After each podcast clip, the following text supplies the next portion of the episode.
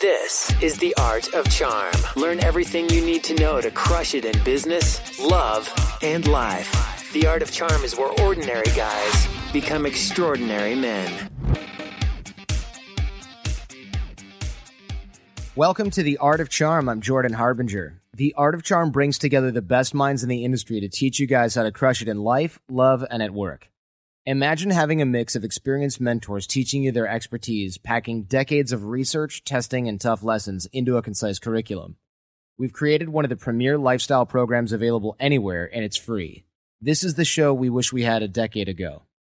Now, this show is about you, so we're here to help you become the best you can be in every area of your life.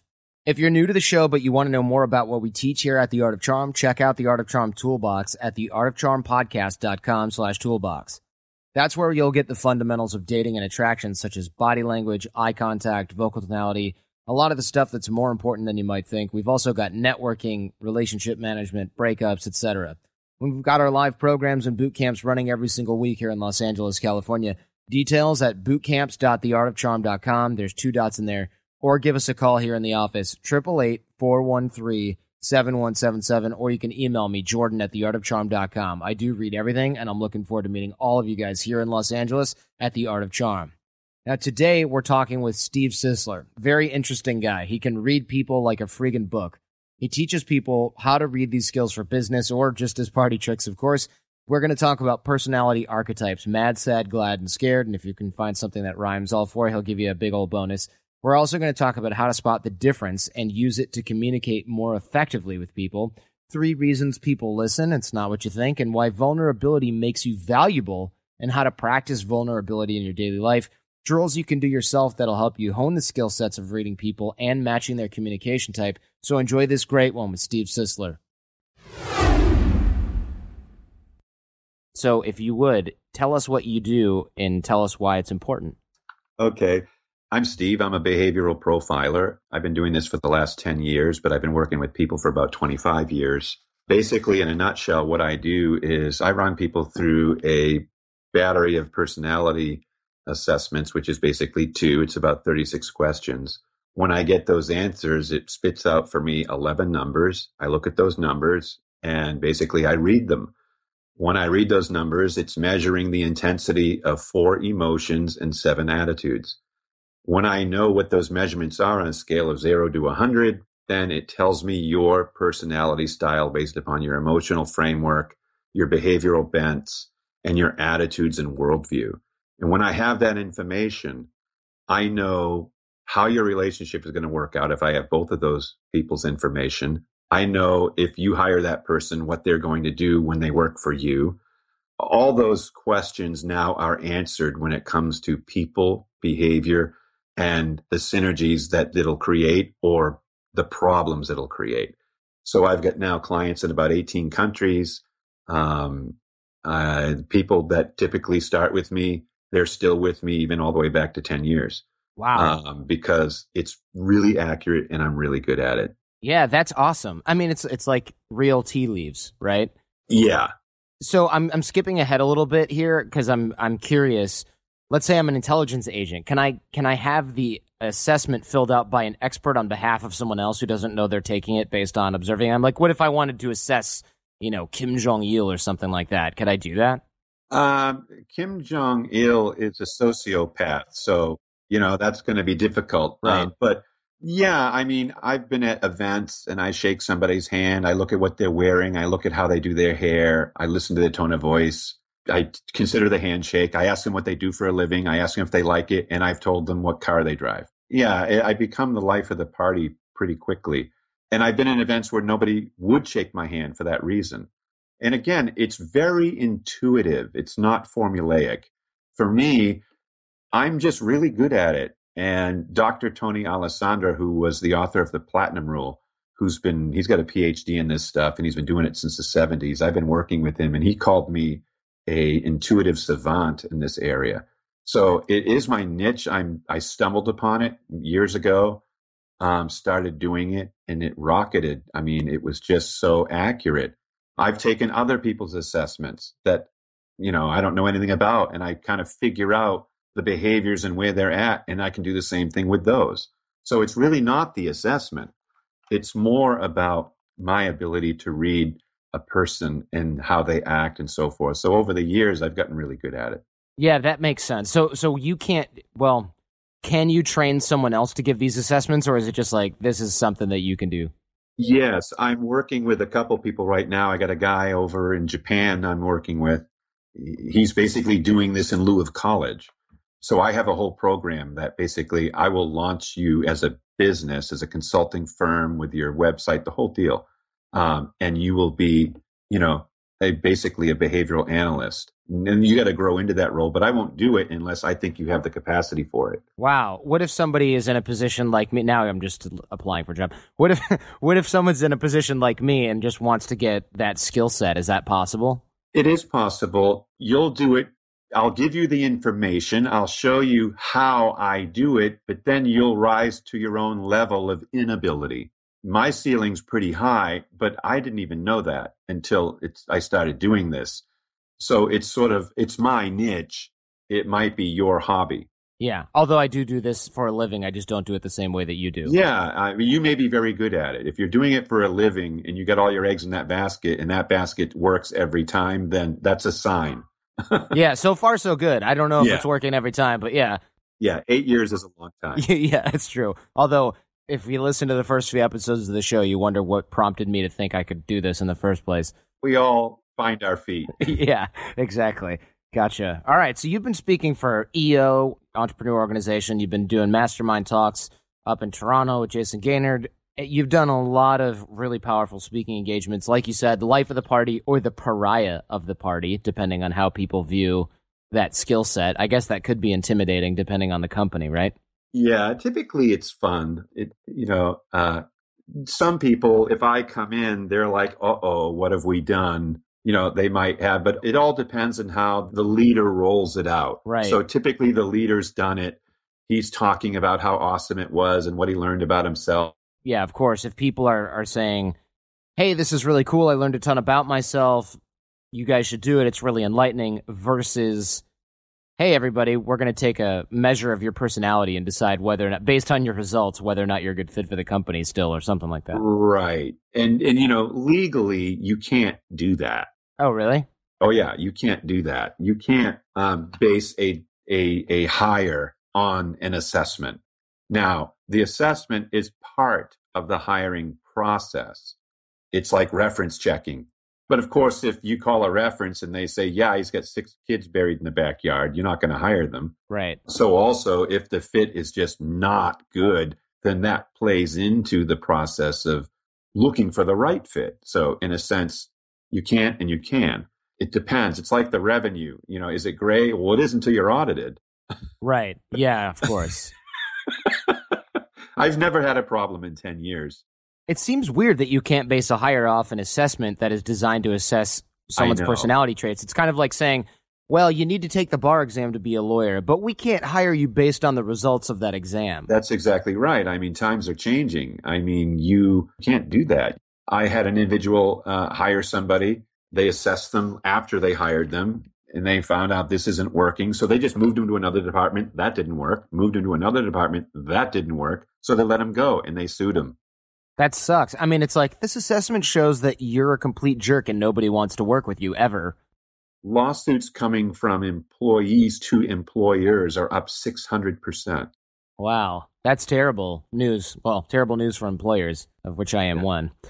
So you can help people avoid this by giving them if the timing is good enough, you can assess people before they get hired. Yes. Once I work with an organization, then they do this for everyone that is coming in the door. It's what I call the sheep gate. Yeah. You run the rod and the staff across them to see if they got any disease. Right. Yeah. So tell us how this can work in practice. I mean, you have 4 different behavioral sort of paradigms here. Can we go over those and then talk about how to spot the differences? Yep.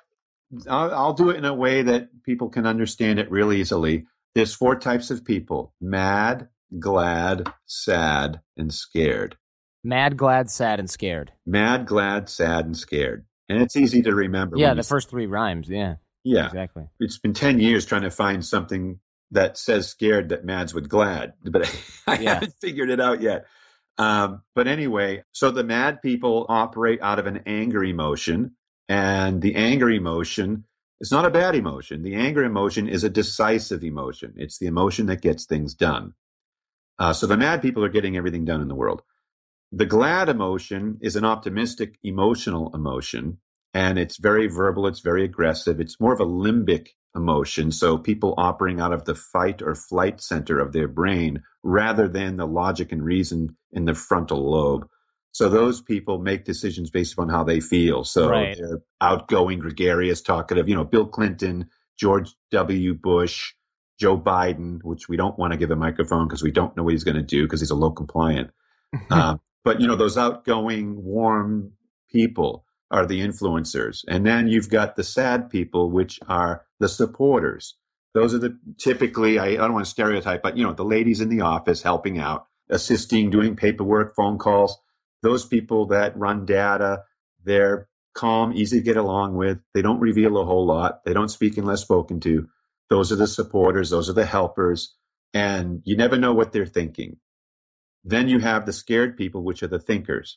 So those are the internalizers. So if you want to take this and move it into a Star Trek scenario, mad is Captain Kirk, glad is Dr. McCoy, sad is Scotty, and scared is Spock. Okay, that might help some members of the audience. I'm not entirely sure what that did, but we can let that sort of go. That might have really helped a lot of people. Yeah, it'll help some okay. at a certain age group. But the point I'm making is everybody has all four in differing intensities. So depending upon which ones are high, there could be three, it could be two, it could be one.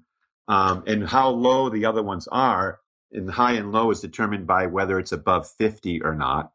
Then you've got a real mix of four primary behaviors that would tell you exactly how somebody does things.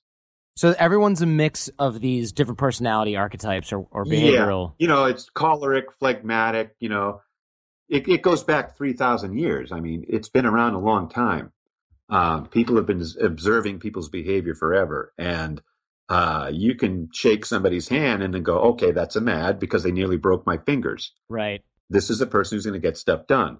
And then if you shake their hand and you're like, you don't know where their hand went, it's like the damp dish rag. The dead fish handshake. That's a sad.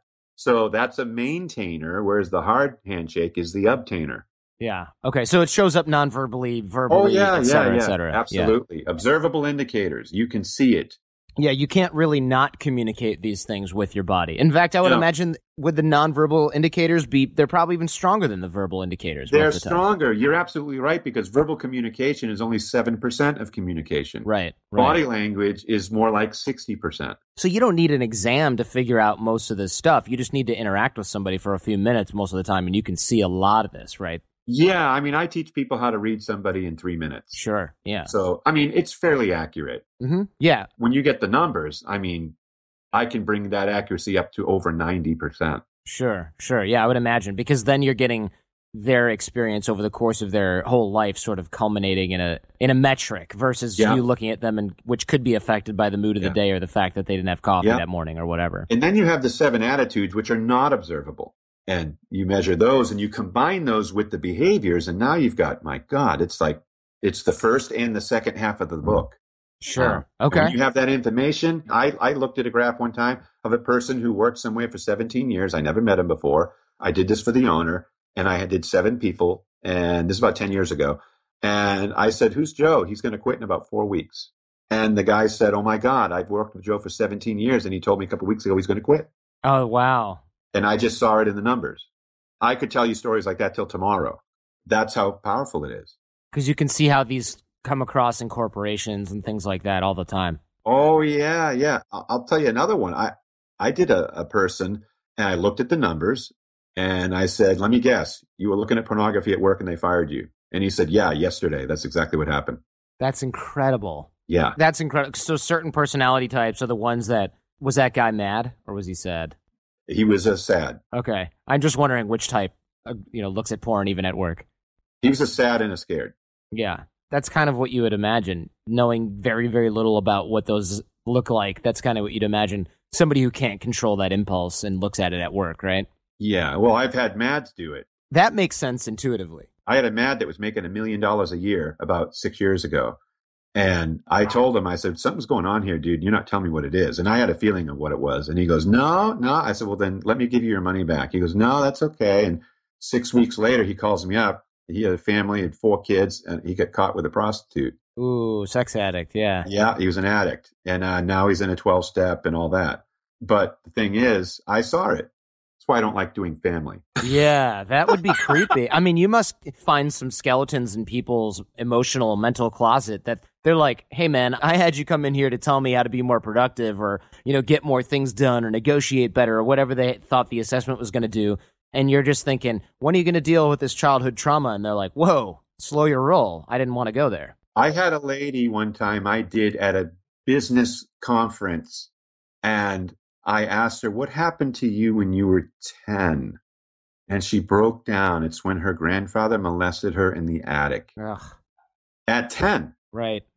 I mean, that's crazy. So I even come away going, how did I do that? Right. Yeah, totally. The last one that happened was I looked at a graph, and it was for a person's girlfriend that I hadn't talked to her yet. And he said, what do you see in my girlfriend's profile? So the only thing I can see is she looks like a person who's been held underwater. And he said, yeah, she was held underwater when she was a teenager, and it's ruined her life. Literally held underwater? Yeah. Somebody held her underwater, and she almost drowned, and it traumatized her. Oh, and wow. I wasn't thinking that actually happened. Right. It was a metaphor. But I saw when I looked at those numbers. That's the only thing that made sense to me as an illustration of what her emotions were doing. Yeah, and that's exactly what happened. That's incredible. That's really cool. And I know, it's crazy. It's crazy. Yeah, it's crazy.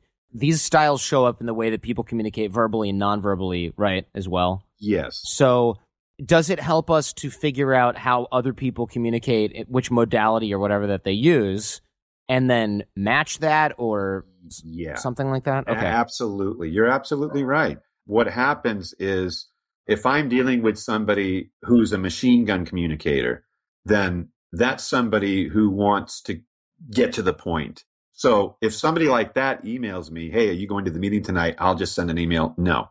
And they're thrilled. But if somebody else, they send me a paragraph, then I need to give some more information or they're going to email me again to get more information. Right. Sure. Yes. Because if you just said no, they're like, this guy's a rude son of a bitch. That's exactly right. That would not work with that other side. Yeah. Because those two styles are opposites. Right. Oh, you don't have time to tell me why you're not going to go? You're just not going to show up? That's exactly right. You know, that's like if you have a client and you learn how to read your clients, then you'll know how to communicate with them effectively. Sure. If you communicate with them effectively, you get more out of them. They trust you more. They understand you. They like you because you speak their, quote, language. Right. No, that makes perfect sense. My dad communicates like that. Mm-hmm. You know, one-word answers. It used to be exasperating, and now I'm just like, no, this is how he communicates. You know, this is how he's wired. Yeah. My mom's the total opposite. Are you going to the meeting tonight? Well, I don't know. I'm on the fence. You know, I'm thinking we could do this or we could go to dinner. I mean, is it worth the time? Do I need to be there? Da, da, da. And my dad's just like, no. Yeah. Well, the Jordan River always marries the Dead Sea. Yeah. I've never heard that, but it makes perfect sense. Well, about 70% of the time, maybe.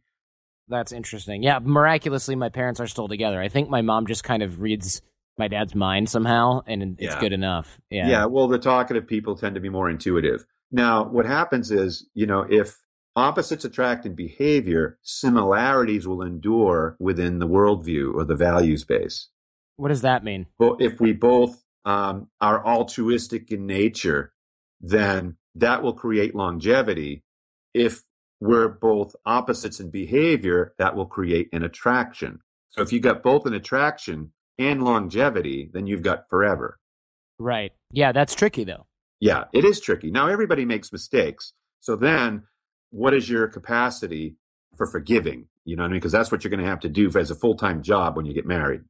Yeah, that's a good point. My girlfriend does a lot of forgiving of me as well. Because my communication style can be a little bit brash. As people know who listen to the show, imagine when I'm tired and cranky, you know, she's like, do you want to go out to eat?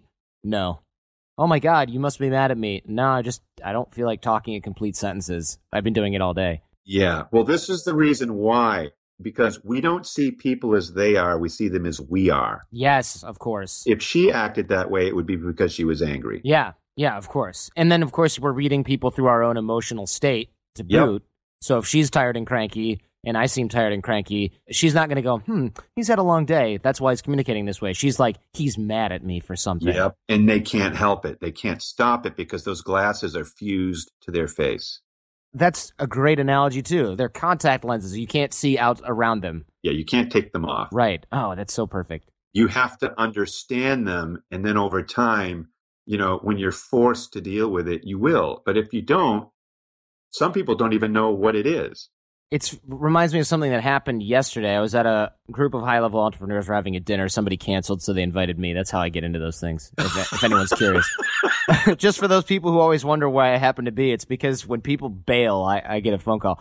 But I went over there, and somebody was talking about some problem they were having, and I was like, oh, I've got a great way to solve this problem. And I started talking, and then I caught myself and went, oh, nobody's interested in my solution to this problem. They're just venting and talking. And I thought, I probably do that a lot.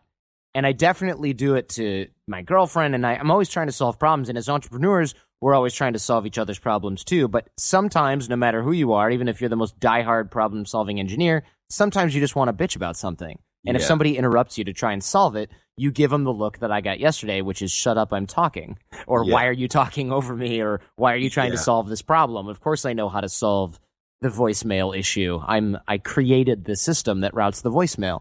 Yeah. Right. So, well, that's somebody who's a fixer, and so it's what you do, and so you know, it's like you will listen for three reasons. Everybody will listen for one of three reasons: to I'm listening to you so I can understand, or I'm listening to you so I can direct and control, or I'm listening to you so I can agree or disagree. And the fixers only listen so that they can direct and control. So while you're listening to her, you're waiting for her to stop so you can tell her what she should have done. Right. Johnny, we know if you listen to the show, you are driven. In fact, we're driven by the search for better. But when it comes to hiring, the best way to search for a candidate isn't to search at all. Don't search, match with Indeed. If you need to hire, you need Indeed. Indeed is your matching and hiring platform with over 350 million global monthly visitors, according to Indeed data, and a matching engine that helps you find quality candidates fast. Ditch the busy work. Use Indeed for scheduling, screening, and messaging so you can connect with candidates faster. And Indeed doesn't just help you hire faster. 93% of employers agree Indeed delivers the highest quality matches compared to other job sites, according to recent Indeed survey. We have hired a lot of team members over the last 17 years. Going through endless resumes, well, that's a time sink. But you know what else is a time sink?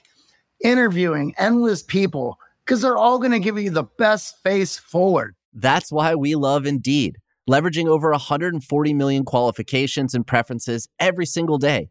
Indeed's matching engine is constantly learning from your preferences. So the more you use Indeed, the better it gets. Join more than 3.5 million businesses worldwide that use Indeed to hire great talent fast.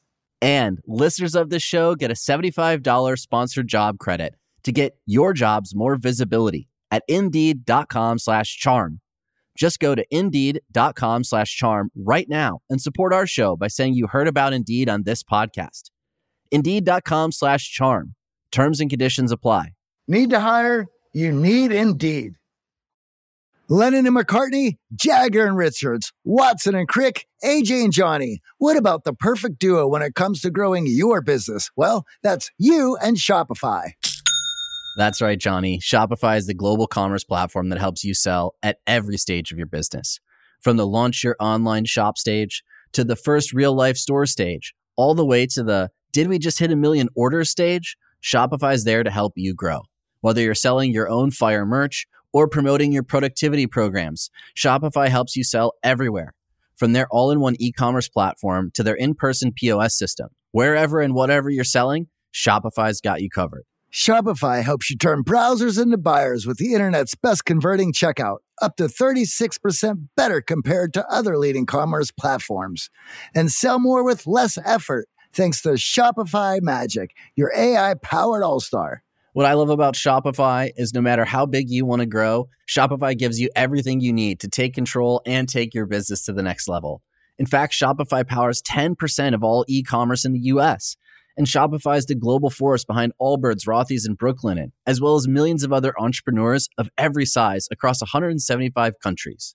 Plus, Shopify's award-winning help is there to support your success every step of the way, because businesses that grow, grow with Shopify. And AJ, you don't have to just sell your stuff anymore. With Shopify Collective, you can curate products to sell from the brands that you love, giving your customers more variety and your business more sales. Shopify is your no-excuses business partner. Sell without needing to code or design. Just bring your best ideas, and Shopify will help you open up shop. Sign up for a $1 per month trial period at shopify.com/charm. Go to shopify.com/charm now to grow your business, no matter what stage you're in. Shopify.com/charm.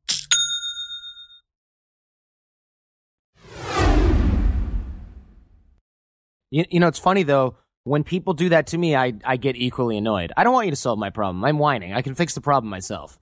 Right. If I wanted advice, I'd say, how could I solve this problem? And then I would start talking. Right. Well, you're probably talking to another fixer. Of course. Yeah. Which is funny because depending on who it is, they might be matching my communication, et cetera. I mean, I want to definitely get into some of how this can be useful, because a lot of people, it's obvious, whoa, different communication modalities. You've got to look for these. What do we listen for? What do we look for? We talked about the handshake, you know, the mad, sad, glad, scared type thing. But how do we look at the communication modalities, or figure out maybe what our girlfriend's communication modality is, or our brother's communication modality? Well, the mad and the glad are direct communicators, okay? Because they're known as active communicators. In other words, forward thinkers, forward movers. If you're operating out of an emotional base like glad, or out of a logic base like the mad, okay, the mad Donald Trump, you know, the glad Bill Clinton, okay? So Donald Trump just looks at you and goes, you're fired. So his communication is very direct. It's very bold. It's very in your face. Bill Clinton is charm. It's all charm oriented. So he gets his point across. But when you get to the other two, sad and scared are not active, they're passive. So they become more indirect communicators. And so the sad person are very difficult to read. So they're thinking, what was he meant when he said that? Whereas the glad person says, what did you mean by that?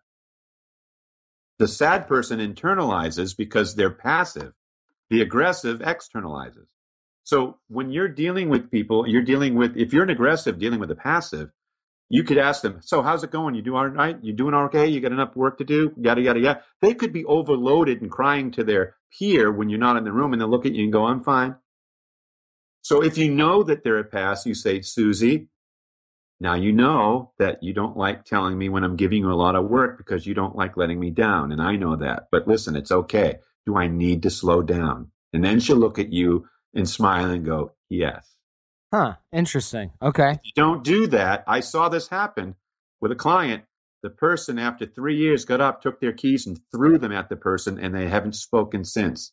And they were the diehard supporter for all those years, and then exploded one day because they never told them, you're giving me too much work to do. Right, sure. Yeah, the lack of communication. It's the old proverbial, you know, relationship tension, and then eventually it gets so bad, someone leaves the cap off the toothpaste and gets stabbed or whatever. Statistically, that's kind of a nurse profile. And if you look at the statistics, 98,000 people die every year in a hospital because a nurse can't confront a doctor. Oh, that's awful. Yep. So if you know that those styles are that kind of a communicator, then you have to draw the information out. You can't expect it. So what's the first thing we look for? If, say I'm an engineer and I'm trying to communicate with the salespeople and it's always bashing my head against the wall, or vice versa. Yeah, it would be vice versa. Yeah, it's going to be vice versa. What are some of the things I start to look for? Engineers typically are introverted, whereas salespeople are typically extroverted, you know, just giving you a generic situation.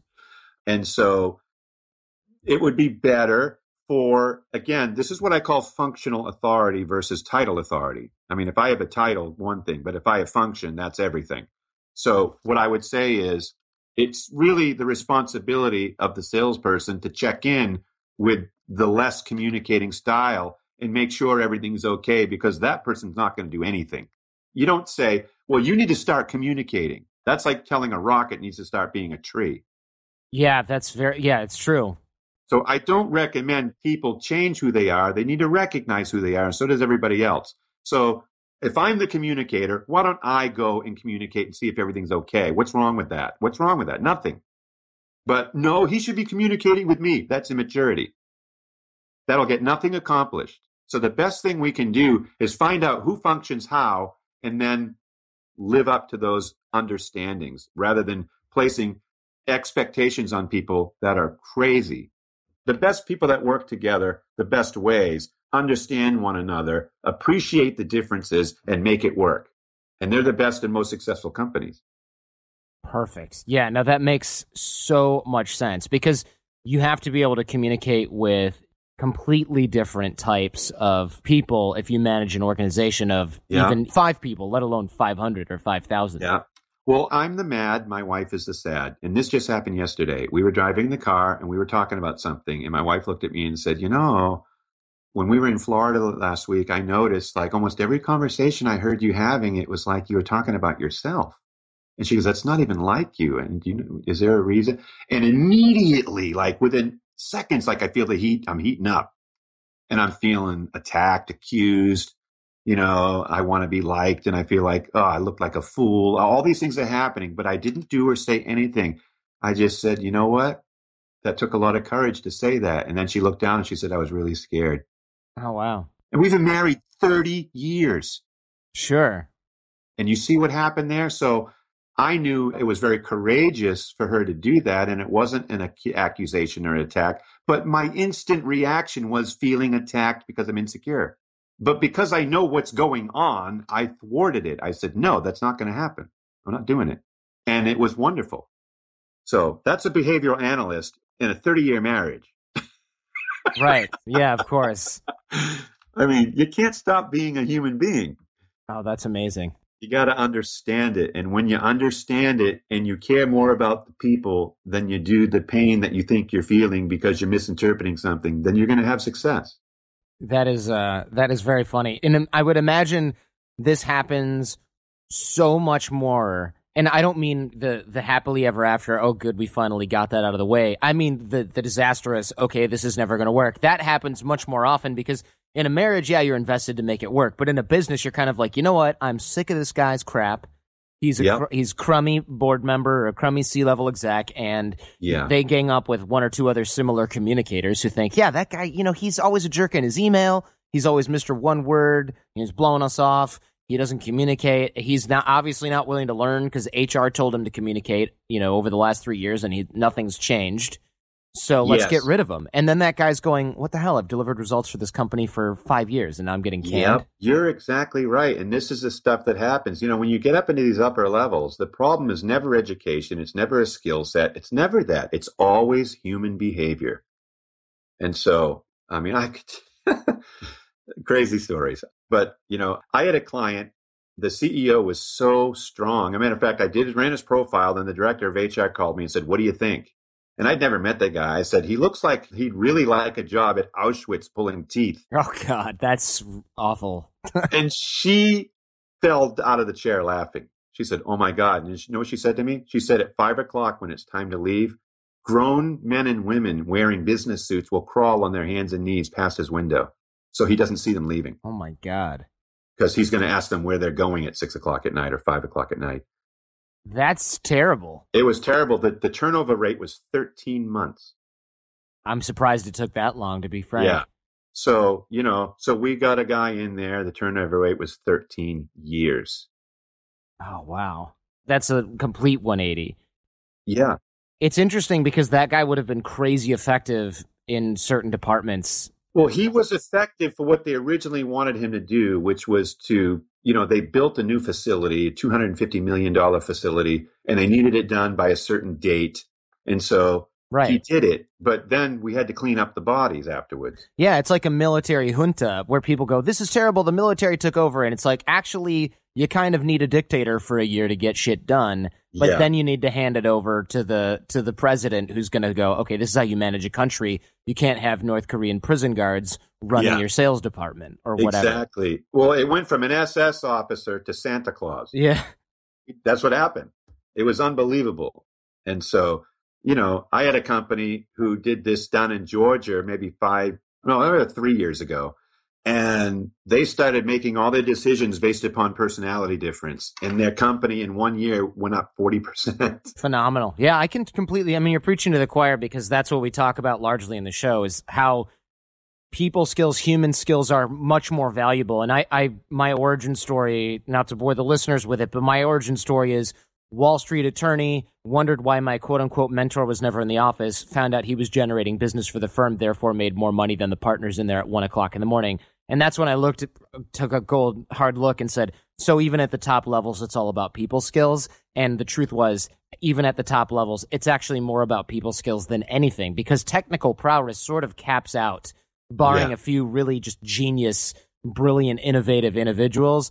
Your technical prowess is going to cap out. And unless you're one of those geniuses, which you can usually spot early on anyway, your people skills are really the only thing that are keeping you moving upward where everybody else plateaus. And it sounds like this is something that you see and deal with every day. I had a company in Chicago, and they had me do the team, and they said, do you see anything? I said, yeah, there's one graph here is probably a red flag to me. They said, yeah, that's a red flag. They didn't know what I was seeing, but that person was a red flag, which is why they were doing this whole thing. Right. It was the guy everyone hated, and they just needed you to come in and tell them why. He said, this guy might be the smartest guy in the country at what he does, but people don't like him. He just turns people off. He just shuts his door. He doesn't, I mean, it's terrible. So I talked with the person, and I knew what the problem was. He had what's known as an offense. He picked up an offense.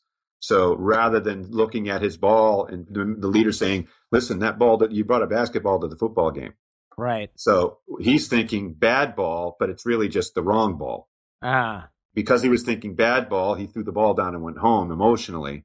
And they had to eventually let him go. And they wanted me to coach him. And I said, the odds are good it's not going to happen. So why don't you have a conversation, one conversation with him, tell him you're willing to work with him, you want it to work out, but he cannot have this role in leading people until this. And the guy's like, I'm 50 years old, I put my time, I've done all this, and you're not going to just give it to me? He goes, no, I'm not going to let you hurt people.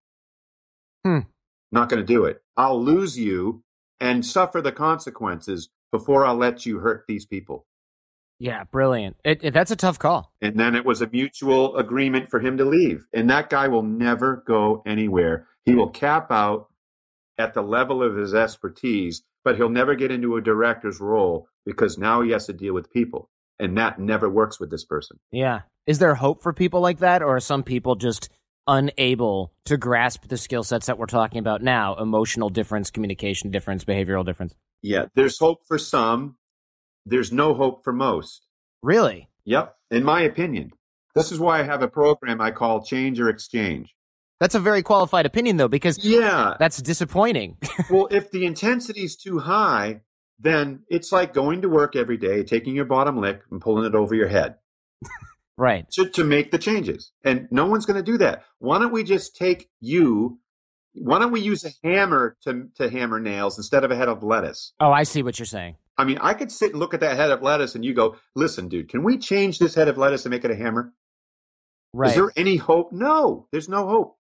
Right, sure. You can't. Put the lettuce in the salad and we're great. What if I'm the head of lettuce? Can I then turn myself into a hammer by working my ass off, or am I out of luck? No, you need to find a salad and go make more money than you would trying to be a hammer. Ah, gotcha. Yeah. That we have to bloom where we fit, not where we ever happen to be planted. You can't bloom if you're not a flower. That's excellent. So I try to help people do what you are and you'll never work again. Right. It's like the ugly duckling thing kind of going on. Yeah. Gotcha. What about some of these other paradigms, emotional difference and adapting to where other people are? This sort of seems to hold hands with communication differences as well. Yeah. But it's nuanced, right? Here's an example. That guy I told you was the Attila the Hun at that company where the people were crawling around. Right. He was a logic-based person. So I went there to meet with him, and I sat across from him at his desk. It was pretty scary, to be honest. And I looked at him and said, listen, the people are scared. We got to fix it. So I kind of cut to the chase like he would, got to the point like he would. And he looked at me and he smashed the desk with his fists. Oh, that's creepy. and he leaned forward at me, and he was from Switzerland. And he said, I'll tell you what these people fear. They fear these assessments. That's what he said to me. So I just looked at him and I said, we're not talking about them. We're talking about you. Oh, he didn't like that. And this is what he did. That's a good point. No way. Now, let me tell you why he did that. Because he was a logic. He wasn't emotionally attached to the conversation. If he wasn't emotional, he would have fought for his right to be right. But he was a logic because I was right, he had to agree, like Spock in Star Trek. The cadet has a point, Captain, even though he hated the guy. Oh, because wow. It was logical. That's the only reason why I did it, and that's the reason why I got away with it. Unbelievable. So that's how you adapt to people's difference. So I had to go in there and be an a-hole, and it worked. Right, because he wasn't going to understand. If you came in soft, he would have killed me and enjoyed it. He would have steamrolled you. Yeah, exactly. And yes, and enjoyed it. Right. So because I was him, he wanted to have a beer. You know what I mean? Right. No, I totally get that. And it's funny because I've started to do that when I was a kid very naturally, you know, and not that my dad's a bad guy, but he used to yell at me all the time because that's how he communicated with his own father. And I used to be really sensitive. And as I got older, he would go, you know, God damn it, why are you doing this? And I'd be like, guys, it doesn't make any freaking sense for me to do that. And he'd go, oh, okay, all right, well. Yep, exactly. You know, and I was thinking, oh, my God, if I'd known that worked, I would have done that 15 years ago. Many years ago, I think 2003 or so, we were taking 28 teenagers to Mexico for a humanitarian thing. And there was another leader that was coming, and he was a business owner. I hadn't done any business with him. And we were doing meetings with the teenagers to help them understand what needed to be done and so forth. And during the course of that, he kept sending me and my wife emails. Don't be late, yada, yada, yada, you know, high dominant. And my wife said, I don't think he likes us. And I said, he's just a dominant, you know. We get to the meeting and he's late. Okay. Now, normally I wouldn't have said anything, but because I wanted to do business with him, I did. And I said to him, I said, Matt, you're late. And he looked at me with a grin, and I said, I don't want one more email from you about being on time until you're on time. You got it? And he just looked kind of shocked and then walked into the meeting. After the meeting was over, I walked up to him, put my arm around him and said, dude, I'm so glad you're here. It's great to have you, yada, yada, yada. And I'm walking down the hall. And as I'm walking away, he yells at me, Steve, I'm really sorry I was late. I really felt the sting of what you said. And then he goes, and I liked it. Huh. So I ended up doing $30,000 worth of business with him that year. Sure. Sometimes you got to build that trust. Now, I asked him outright. I said, what would you have done if I didn't say anything? He said, I would have thought I could be late every night because you don't care. I said, that's what I thought. So that's how you adapt to different people. You have to do things that are a little out of the ordinary because you know it's going to work with that person. So the dominant, aggressive people and the movers and the shakers and the talkers always use periods and exclamation points. With the passives, the sads, and the scareds, always use commas and question marks. That's a quick way to deal with it. Is that like a vocal tonality thing? Because when I read that, I looked at it the way we teach vocal tonality, which is I'll let you explain it rather than just confusing the issue. Okay. If I'm talking to a dominant and he did something wrong again, yes, I might say, what the hell are you doing? And if it's a passive, like a sad style, I might say, hey, Sue, have we talked about this? Perfect. So that is we're on the same page there. See it? Yeah. Yeah. So I invite her into the conversation where I command the other person to stop because that's what they understand. Whereas if I did that to that other person, she'd drive home crying. Sure. Yeah. And if you tried it with the dominant, they'd go, get out of my way. Yeah. Yes, what are you talking to me for? I think you are a retard. Yeah. They'd just be like, why are you even talking to me about this? Yeah. Wuss. Get out of here. Yeah, those things are really important. And so, dominants require results. Glad people require interaction. Sad people require security. And the scared people require information. Can you repeat that? Because I think that's really salient. Yeah. The dominant people require results. The glad people require interaction. The sad people require safety, and the scared people require information. Right. When I'm dealing with a dominant person, it's all about results. It's all about winning. So if I want them to do something, I'm going to appeal to the fact that it's going to cut out a lot of work and they're going to be on top quicker than they would if they did it this way. So they're going to listen to that. Right. They're looking at the data and they're like, okay, my goal is to win and to crush. And you say this is going to do this and you've been delivering. So all right, we're going to do it that way. Don't give them pamphlets and information. Cut to the chase. How do you sell a car to a security-driven passive? You don't sell it. You stop trying to sell them the car and tell them to go home. Right, exactly. And they will use you as a salesperson when they're ready because you're not threatening. Perfect. You have to know the style, and then you communicate with them in a way that works for them, and then they can hear you. Else, it's like Charlie Brown's teacher. Wah, wah, wah, wah, wah, wah. No, they're not hearing it. Right. No, of course, because it doesn't make it through the filter. It doesn't resonate, and I hate words like that, but it's very appropriate. And it doesn't cause any sort of vibration on their antenna. That's exactly right. They're not tuned in. Or they're threatened by it, or whatever. Yeah, it gets screened out, right? Because if you're being dominant with somebody who's passive, they're just like, I don't know, Steve just yelled at me. I don't even know what he said. Exactly. So if you're selling a car to a Glad, you get a convertible, a red one, you let him drive, you get out in the middle of nowhere, and you look at him and go, dude, open this baby up. And then they do, and you're like, you look unbelievable in this car. Well, they can't wait to get back there so they can sign the paper. Right.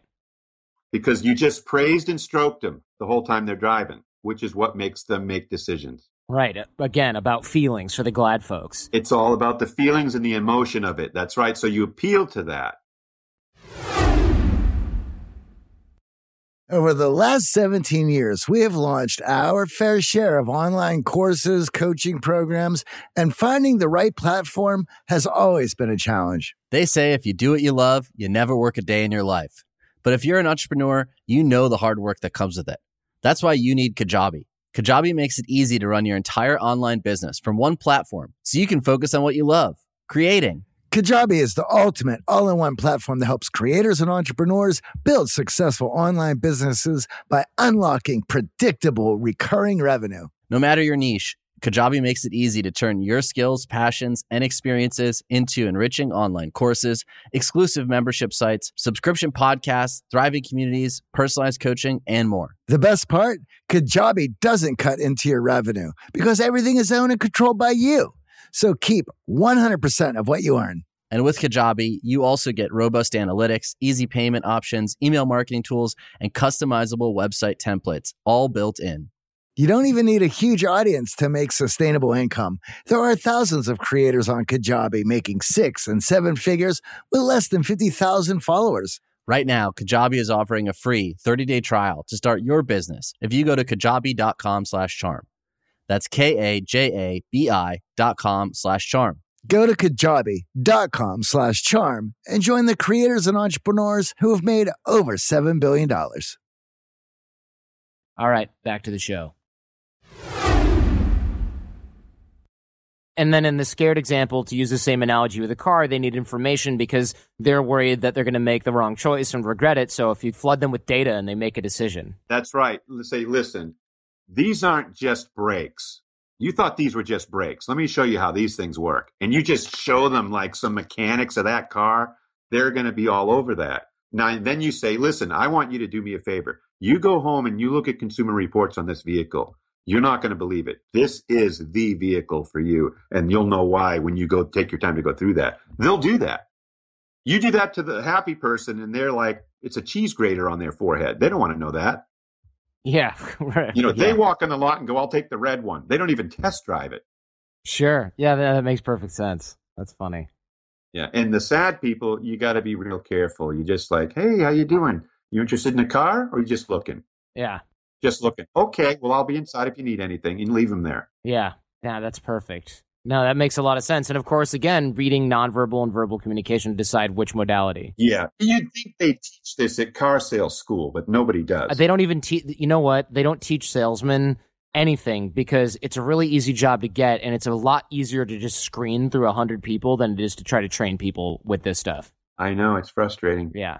even super high-end sales guys, like we get a lot of high-end sales guys at The Art of Charm. And I mean guys that sell anything from real estate all the way up to, you know, the $100 million IT solution for something, government, whatever. Those guys come through and you ask them how they learned how to sell, and they'll give you a book list of the same crap that every terrible salesman has also read. The difference is they've tried it, worked a bunch of things out that they can't articulate, and they kind of get it at an intuitive level. But it would cost millions of dollars to train these guys if it was even possible, so it's just easier to filter out. Just grind all the rocks until you find a diamond rather than trying to press one. Yeah, you're right. What about some of these other ways that we can become more of a connector or become a better communicator? I mean, we talked a little bit offline about vulnerability, and it's a common theme here at The Art of Charm. Vulnerability makes you valuable. Yeah. Yeah, you know, people think they need to be valuable without vulnerability, and you can't. Here's an example. If you're really angry at someone, you say, listen, I can't believe you did this, and they just look down at the ground, and they look up at you and go, you know what, you're right, I'm really sorry. I'm really sorry. I don't even know why I did that. All of a sudden, you don't want to pull your gun out anymore. You want to put it away, you see, because they were vulnerable. They opened up themselves and risked ridicule. That's what vulnerability is. It's a risk. It's risking ridicule. It's opening yourself up to being unsafe because they could take the information that you show them and run with it and ruin you. Right. Sure. And so when you do that, in nature, you always have a few people it doesn't work with, but it works with most people. And so being vulnerable is being authentic, being your authentic self. And when you do that, you will have more success because people will trust you. People will like you. It just works. So, yeah, it's about getting people to like and trust you by lowering the shield. Lowering the shield. That's exactly right. And as we do that, we kind of open ourselves up. You know, the problem with dominant people is they always imagine themselves being taken advantage of. So they're always looking for it. So the dominant people tend to be on the offensive all the time. So they're the guys that would take your vulnerability and be like, what an idiot. I can't believe you told me X, Y, Z. They see it as weakness. Right. Sure. Okay. Meekness is not weakness.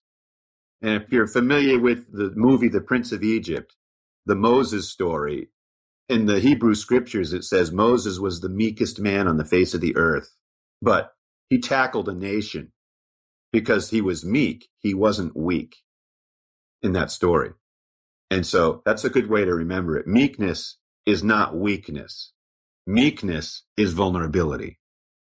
All right. Excellent. I'm going to let that sink in for a little bit because I think that's extremely powerful, and vulnerability is something that works for most people a lot of the time. But yeah, the exception is when you're dealing with somebody who's extremely dominant and you're trying to get a certain result or build, like, you know, the trust and rapport with them, it can backfire. It can. And you got to discern whether or not that's the card you want to play with that person. If you try to be vulnerable with a person who can't understand it, then you don't want to pull those cards. Everyone else, you can. My question would be, why are you working with this person if you can't be vulnerable with them? Yeah, that's a good point. Because unless those people serve a specific function, maybe, right? Like maybe you need these aggressive sort of types because they're the ones who sell to other aggressive types, and that's what your product is geared towards. You know, you're selling Lamborghinis or something. Yeah, well, I encourage people to hire attitude and train aptitude. Yeah. You've probably heard that. No, I haven't, but it makes perfect sense. You can't train an attitude. It's what it is. So if you have an organization where you've got strong, dominant people in it that are humble, that are open, that are valuable because of those things, then they can be mean all day. But then when you talk to them, they're like, you know what? You're right. Right. They get it. So what you want to do, if you're building a business, you want a dream team. You don't want, well, you know, I'm settling for this or that. The problem with a lot of organizations is they hire based on sentiment. They don't hire and fire based upon what's going to actually work. So they may have somebody in the organization that's not working out, and they can't get rid of him because of sentimental reasons, and they suffer for it. I had a client that was doing that, and I said, listen, this guy cannot perform this job, and here's why. I said, so you either need to look at them like a 501c3 organization, like a charity, or stop complaining about him. That's what I said. And he said, you're right. I'm going to keep him because he has a family and I like him. I said, then you can't complain about him. Yeah, quit bitching. Exactly. Because now you're the jerk. And he was like, okay. No, it's a good point, though, right? You can't bitch about somebody's nature and then... And not change it. Right, not change it. Exactly. You can't do that. It's not fair to people. And so the guy ended up working out over time. I'm sure. Yeah. I think he's still there. And that was like 10 years ago. Perfect. So vulnerability makes us valuable. Practicing vulnerability, we've talked about before, just basically involves looking for opportunities where you can be vulnerable and going for it. And you do it where it's safe at first. Like I remember one time my wife said to me, why did you do that? And I looked at her and said, because I wanted you to think I was important. She went, what? I said, yeah, that's why I did it. And it felt great and it was funny. So I can do those kinds of things. And, you know, I called up a director of HR at a company with 1,700 people in it. And he answers the phone. I said, hey, Pumpkin, what's going on? And he goes, who is this? I said, it's Steve, you nut. We're still friends. And I haven't worked with that organization in years. And I help him, you know, with his website. And it just turned into a great relationship. And it was because I just made him vulnerable. Right. By being vulnerable myself. Blasted through the pretenses of BS. Protocol. Absolutely. That could have blown up in your face because he could have gone, excuse me, this is unprofessional. Then again, well, you didn't have his profile. Right. You knew. Oh, so you knew it was going to. Well, you cheated. I get away with it. Right. You cheated. And but also worst case scenario, you know what? Sometimes you do that and people think, oh, this is unprofessional. And you go, well, good thing I don't work for you. You know, I'm a jeans and a T-shirt guy. I mean, I'll be with the CEO at his house watching Last Samurai with his kids. That's how I do it. Yeah. And so I don't have to do the dog and pony show. I don't want to do that. If you've been to my website, you can tell the kind of person I am. And the people that love me are the people that hire me. And they call me up at 9:00 at night because they got in a fight with their wife and they want help. Right. I mean, yeah. That's my relationships. And that's where I like to keep Welcome to my life, too. And I assume we have a lot in common there for sure. And what's great is, of course, you and I are in a unique position where we can work with people we want to work with. And if somebody doesn't seem like a fit, we can tell them to go fly a kite and in whatever communication modality might be most effective to tell them that. Yeah. So what about developing ourselves with these emotional differences and things like that? Like if I'm an aggressive person, how do I practice maybe softening that, or should I be doing that? Most aggressive people know when they're around a non-aggressive person because they tend to hire non-aggressive person. They want to surround themselves with non-aggressive people because they don't want an argument when they tell somebody what to do. So if you help people be aware that they're aggressive, and I have a guy like this, he's a new client. Actually, I met him out at Masterminds. And in that conversation, I said, listen, here's how people are probably viewing you. And he went, really? And I said, yeah. And during lunch, he left the table and went and called his company and made it right. Oh, wow. Right after the conversation. Ballsy. He went and did a couple touches, you know, didn't say, hey, I've been a jerk. He was like, how you doing? What's going on? Just checking in. You know, he just did that and he said it was great. So people can do that. Not everybody. Some people don't want to do it because it's the way they are. And usually those people are what I call survivors. You know, ancient Hippocrates, he noticed that the people that lived in the high mountainous regions were vicious and nobody could defeat them in war. And the reason being is because they were living in unpredictable domains, the snow, the blizzard, the lions. Anything could happen at any time. And those that could survive that, that's the way they were. And so that's the way some people are today. They're raised in environments that are unpredictable, which could be an alcoholic parent that just hauls off and smacks you in the face when you're 6 years old, right, or something. So you come out of that environment and the only tool in your box is a hammer. Right. And that's all you use. I had to deal with one of those people. It was a woman. And I said, you're a survivor, not a thriver. And she cried in the meeting. And the owner of the meeting called me up later and said she did a 180 and now we don't have to fire her. Oh, wow. I assume that's rare. It's somewhat rare, but very powerful. It's somewhat rare, but it's the best feeling in the world for somebody like me because I'm after results. And when I get a result like that, it's awesome. But again, not everybody is that way. Now, speaking of adapting behavior and things like that, you'd mentioned before if you're a comma and question mark person, we should find opportunities to communicate in those ways. So practicing that punctuation game, if we can call it that, right? Yeah. Communicating with people in their speech modalities, or adapting our behavior, looking for clues in their body language and nonverbal communication to accommodate other people. Is that something that we can practice? I want to give the guys and the girls listening something they can take away from this, where they can start to slowly whittle away and hone this skill set. Yeah. Again, you want to practice where it's safe, which is a frank list: friends, relatives, associates, neighbors, kids that you know. If you're a passive style, you know, that's the person who has to count to three in their head before they ask a question to somebody who's more dominant, who's more secure and straightforward. And so you have to look for opportunities to do that. And you have to step out of yourself sometimes. It's really hard. The best thing to do is to talk with someone and say, listen, I've got an issue here that's been really holding me back, and I want you to be an accountability partner with me on this. And I need to be a little more aggressive, so I'm going to be trying that out. Okay. And I've done things like this. You know, I had a friend of mine who said, Steve, when I do this, would you do me a favor? I said, yeah. He goes, punch me in the face. I said, are you serious? He goes, I'm dead serious. If you ever see me do this, I want you to punch me in the face. Now, I never did. But the point was, he was practicing vulnerability and wanting to change some things. And he was a D, so he was a dominant. So that's how he did it. But he did. And over time, he changed. I got a phone call from him like 5 years later. And he said, you know, I am not the same person I was when we used to work together. He said, but everything I've learned about people, you taught me, even though it didn't seem like it. So spending time with people that you want to be like is a real key. Oh, yeah. To success in some of these areas. A lot of people measure down instead of measuring up. In other words, they put themselves in a situation where they're at the top of that emotional chain of food rather than at the bottom, so that they can reach up. And I make that a rule in my life. I'll be with anyone. I only hang around the people I want to be like.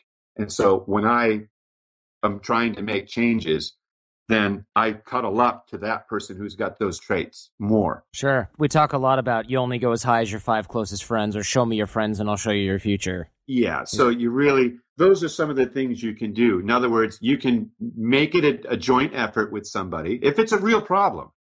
And then again, find the people in your life that are what you want to be like and spend more time with them, because that DNA somehow rubs off. Excellent. Yes, I love that. It's the mindset that rubs off, though, right? Yeah. You start seeing that when they do it, it's not as bad as you thought it would be. You know, you start seeing, you know, I can remember years ago when I had another business, many years ago, 20 years ago, I would not do certain things for fear of looking like, you know, a jerk. Like they'd ask me to do something for free, and I would, because I didn't want to lose them as a client. Right. And then I started realizing this is killing me. Somebody brought it to my attention. A friend sat down with me and said, Steve, you want to make money? I said, yeah. He goes, and stop doing this. Yeah. And I'm like, and I was working for him. I was doing a job for him. And he's like, you're too nice. You're doing too much. I want you to make money. You have a problem with this. So I fixed it, and it doubled my income in a year. Oh, wow. Yeah, because the same people who wanted you to work for free were willing to pay you in the end. I'd say, listen, it's a change order. They went, okay. And I'm like, it was an illusion. Unbelievable. And yeah, it is a lot of times those really small things, right? You can do this. You can make this happen. You can do this type of thing. I mean, it goes in line with what we teach at The Art of Charm, and it goes in line with what I've experienced in my own life, which is that a lot of this stuff, yeah, is an illusion. There's a lot. Of course, there's processes and learning curves and things like that that are in place, but a lot of, oh, well, it doesn't work like that tends to be something that we've constructed, the proverbial story you tell yourself about yourself, right? Yeah, well, it's to keep yourself from having to grow and change because it hurts, you know? So it's self-preservation is actually what the word eros comes from in its psychoanalytical terms. It's about preserving self. That's what we do really well. So you have to understand that preserving myself doesn't necessarily grow myself. The only way to grow myself is really to expose myself and work through those things. But the healthier you are with who you are, the easier it is to make these changes. Excellent. The people that find a lot of difficulty in making changes like this and working through some of these things are people with extremely low self-esteem.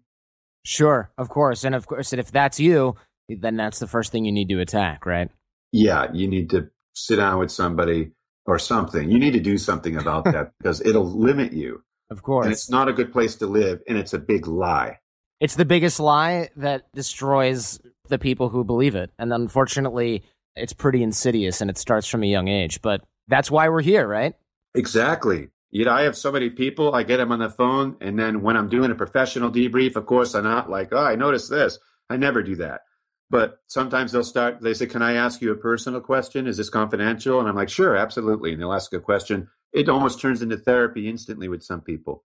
They're crying or whatever. And it's amazing. And it's a very powerful thing. But once you've earned somebody's trust, if people know you care about them deeply, it qualifies you to say anything to them.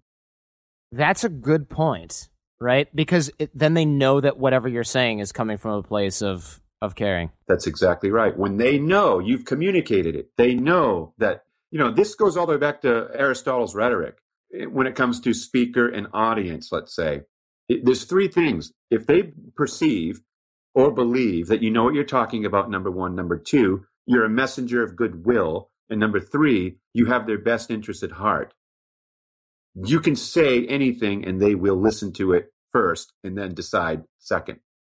Excellent. Thanks so much, Steve. Is there anything that I haven't asked you that you want to get out there? Obviously, we'll have your website and everything in the show notes. Not really. That's the first time I've ever gotten a real honest answer out of anybody whenever I ask. They're like, oh, yeah, I've got my new book coming out. I'm done. I'm good. I don't know if that's a plus or a minus. No, it's perfect. We need to leave it in, too. I don't even want my editor to take it out because I think it's just a perfect answer to that question. Okay. That blew my wad earlier. Thanks anyway. Yeah, great show. I really appreciate it. And of course, we'll have the links to what you do, your training, everything like that in the show notes. And we'll look forward to the feedback from the audience on this one as well. All right. Thanks so much. Appreciate it. Thank you. Good stuff. Love the people reading skills. Obviously, I've dedicated my life to that type of stuff. Personality archetypes are always helpful for delineating archetypes, behavior patterns, and predicting behavior. And of course, seeing it in yourself and spotting differences and communicating more effectively is really a priceless skill set. Vulnerability, no news to guys who listen to The Art of Charm on the regular, but always practicing it and getting those drills and exercises to help you hone the skill sets of reading people and matching their communication type are really solid and really closely mirror what we teach here at our boot camps at The Art of Charm. So I hope you enjoyed this one with Steve Sisler, and you can get more from Steve, stevesisler.org. Of course, we'll link that up in the show notes as well. And show feedback and guest suggestions are always welcome. The show's a fanarchy, which means it's run by you.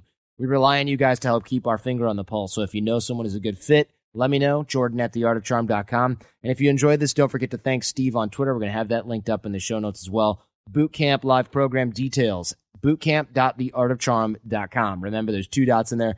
And if you're listening to this, but you're not subscribed in iTunes or Stitcher, change that, for God's sake. Getting our shows delivered free to your phone or your computer while you sleep, it's really the best way to make sure you don't miss anything. And you can do that by going to iTunes and searching for The Art of Charm podcast, or going to theartofcharm.com/iTunes and hitting subscribe. That is it. Of course, we also have our iPhone and Android apps available at theartofcharm.com/iPhone or /Android. Special thanks to the Jasons for their help in production of The Art of Charm podcast. And please tell your friends. Dang it, because the greatest compliment you can give us is a referral to someone else, either in person or shared on the web. Have a great week. Go out there and get social and leave everything and everyone better than you found them. Thanks for listening to The Art of Charm. Get more confidence, relationship skills, life hacks, and everything for the extraordinary man at theartofcharmpodcast.com.